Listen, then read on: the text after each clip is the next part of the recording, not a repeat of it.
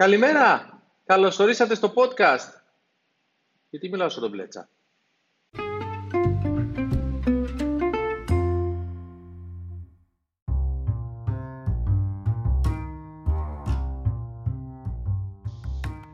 Καλημέρα λοιπόν, είμαι ο Γιώργος Ευστρατιάδης και αυτό είναι το Brand Stories.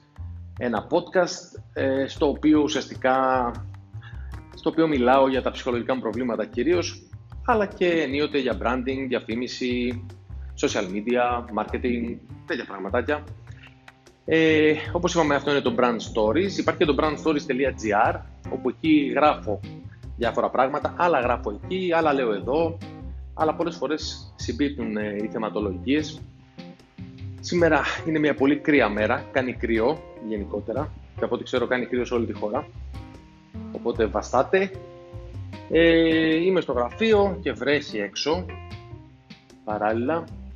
Είναι χουχουλιάρικη ημέρα, αλλά τι να κάνουμε, υπάρχουν πράγματα που πρέπει να γίνουν. Τέλος πάντων, σήμερα θα, θα μιλήσω για έναν τύπο. Τον έχουμε όλοι συναντήσει σε κάποιο πάρτι, σε κάποιο φαγητό, σε κάποια έξοδο, είναι σίγουρο. Είναι ο τύπος που μιλάει συνέχεια για τον εαυτό του λέει για τα καμώματα και τα κατορθώματά του, για τα ταξίδια που έχει κάνει και πόσο καλός είναι και πόσο γαμάτος είναι. Και ας εγώ ξέρω θα σου πω και έχει μια απάντηση σε όλα και μιλάει όλη την ώρα.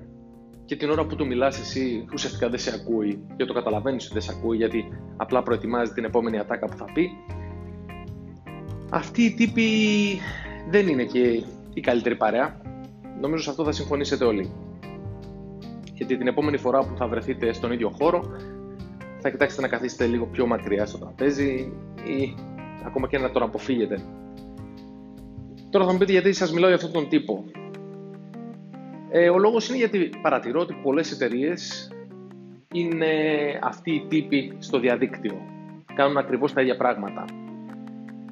Και για να μπω έτσι λίγο περισσότερο στο, στο θέμα, παρατηρώ ότι μεγάλες εταιρείες κάνουν το ίδιο λάθος ξανά και ξανά και ξανά. Χρησιμοποιούν τα social media, χρησιμοποιούν το facebook page τους ή το twitter feed τους είτε το instagram τους για να πούν τη δική τους μπουρδα ξανά και ξανά και ξανά.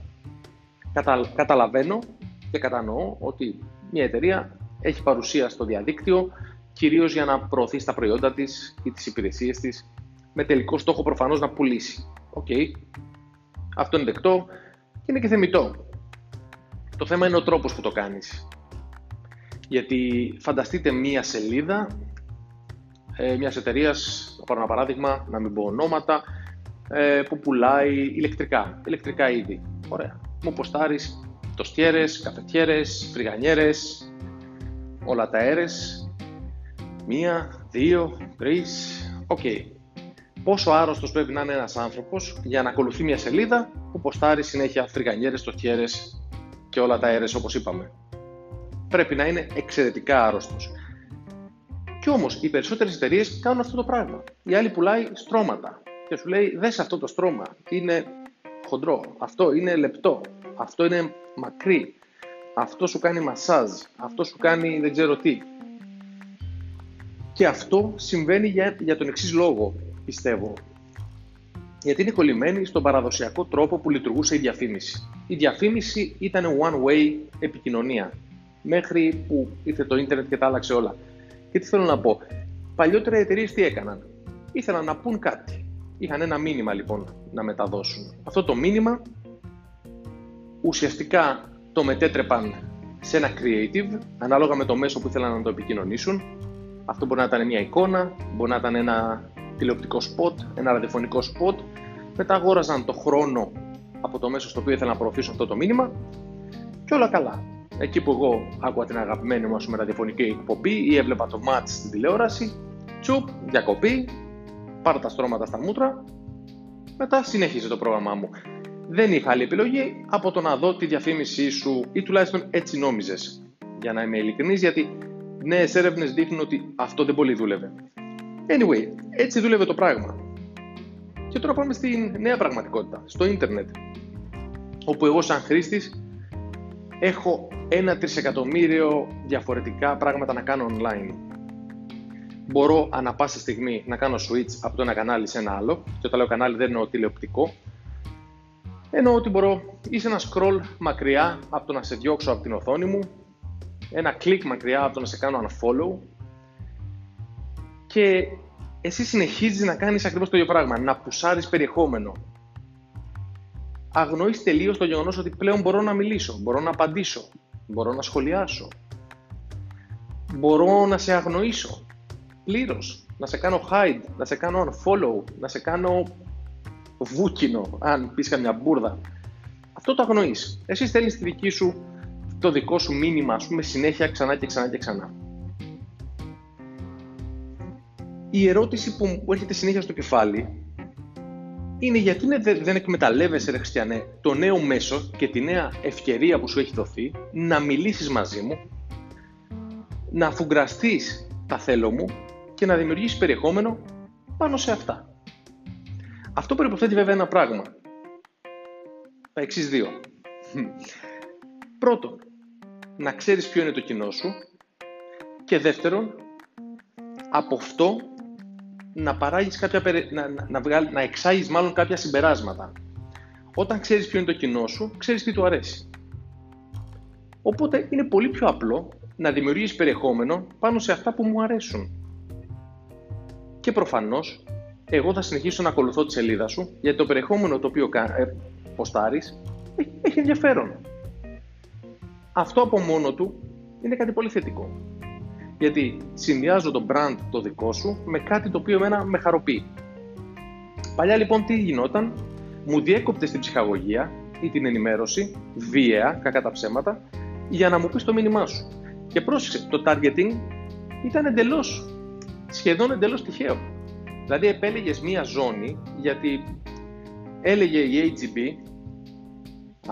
ανάθεμα αν δουλεύει αυτό το πράγμα, έτσι, και αν βγάζει συμπεράσματα που έχουν νόημα, αλλά εγώ σου λέω, έπαιρνες στην AGB και έλεγε παιδιά, θέλω να απευθυνθώ σε άντρες 25-35.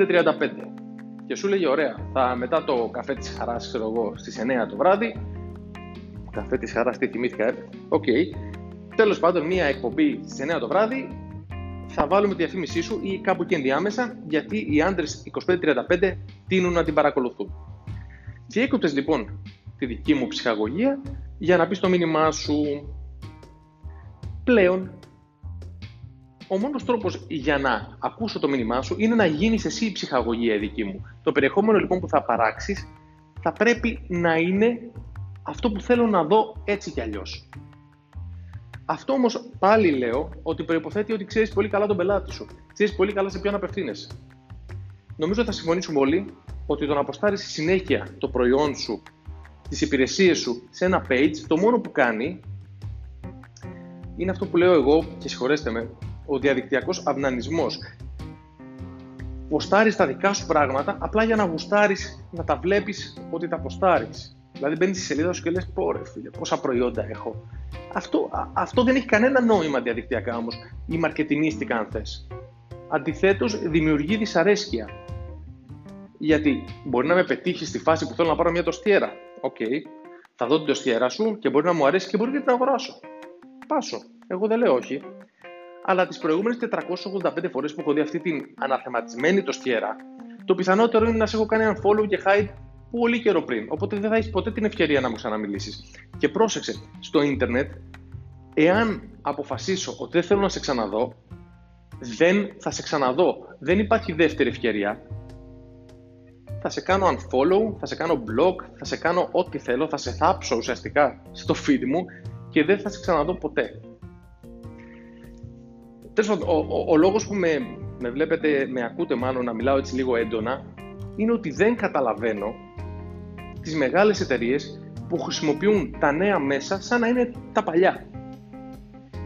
Ολόκληρα, ολόκληρα, ολόκληρα τμήματα marketing κάθονται και συζητάνε, το έχω δει από κοντά αυτό που σας λέω, επανειλημμένος, και καταλήγουν στο ότι το, τη full page, ξέρω εγώ, διαφήμιση που έχουν βάλει σε ένα περιοδικό στην σελίδα 194 είναι πολύ καλή ιδέα να την πάρεις και να την ποστάρεις στο facebook page σου. Δηλαδή, τι να πω, το ίδιο creative παντού. Εδώ, ε, εδώ λέμε ότι ουσιαστικά άλλα πράγματα πρέπει να αποστάρεις στο Instagram, άλλα πράγματα πρέπει να αποστάρεις στο Facebook, άλλα πράγματα πρέπει να αποστάρεις στο LinkedIn, γιατί είναι άλλο το κοινό και είναι και άλλη ψυχολογία του κοινού σε, σε κάθε ένα από αυτά τα social networks. Και εδώ μεγάλα agencies φτιάχνουν ένα creative και τη φλωσούρτη το πετάνε παντού. Τέλος πάντων, τι θέλω, πού θέλω να καταλήξω. Αν είσαι εταιρεία ή αν έχεις αναλάβει το branding μιας εταιρείας, το advertising μιας εταιρείας, ή αν κάνεις τέλος πάντων αυτά τα πράγματα, προσπάθησε να μην είσαι αυτός ο τύπος. Αυτός ο σπαστικός τύπος που συνέχεια μιλάει για τον εαυτό του. Μάθε ποιος είμαι, μάθε τι αγαπώ. Συνειδητοποίησε ότι όταν μπαίνω στο ίντερνετ μπαίνω για τη δική μου ευχαρίστηση, για τη δική μου ψυχαγωγία, για τη δική μου ενημέρωση και προσπάθησε να γίνεις ακριβώς αυτό. Η δική μου ψυχαγωγία και η δική μου ενημέρωση.